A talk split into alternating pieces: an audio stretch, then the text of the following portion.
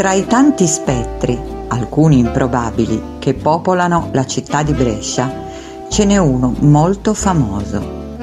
Stiamo parlando dell'angelo azzurro, ovvero lo spirito di Marlene Dietrich, indimenticabile attrice tedesca di nascita e naturalizzata statunitense scomparsa nel 1992.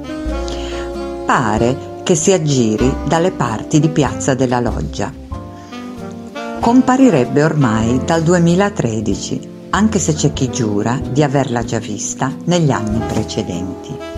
La particolarità di questa apparizione è che si manifesta sempre attorno allo stesso orario, e cioè verso le nove e mezza di sera.